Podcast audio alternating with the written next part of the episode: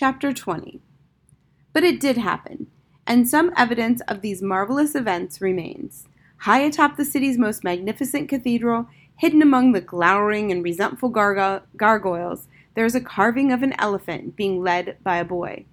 The boy is carrying a girl, and one of his hands is resting on the elephant, while behind the elephant there is a magician and a policeman, a nun and a noblewoman, a manservant, a beggar, a dog, and finally behind them all, at the end, a small bent man.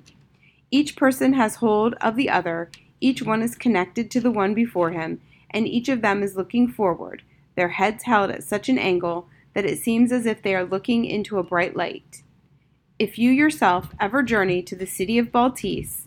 and if you, once you are there, question enough people, you will, I know, I do believe, find someone who can lead you, someone able to show you the way to that cathedral, to that truth that Bartok Whynn left carved up there, high up in the stone.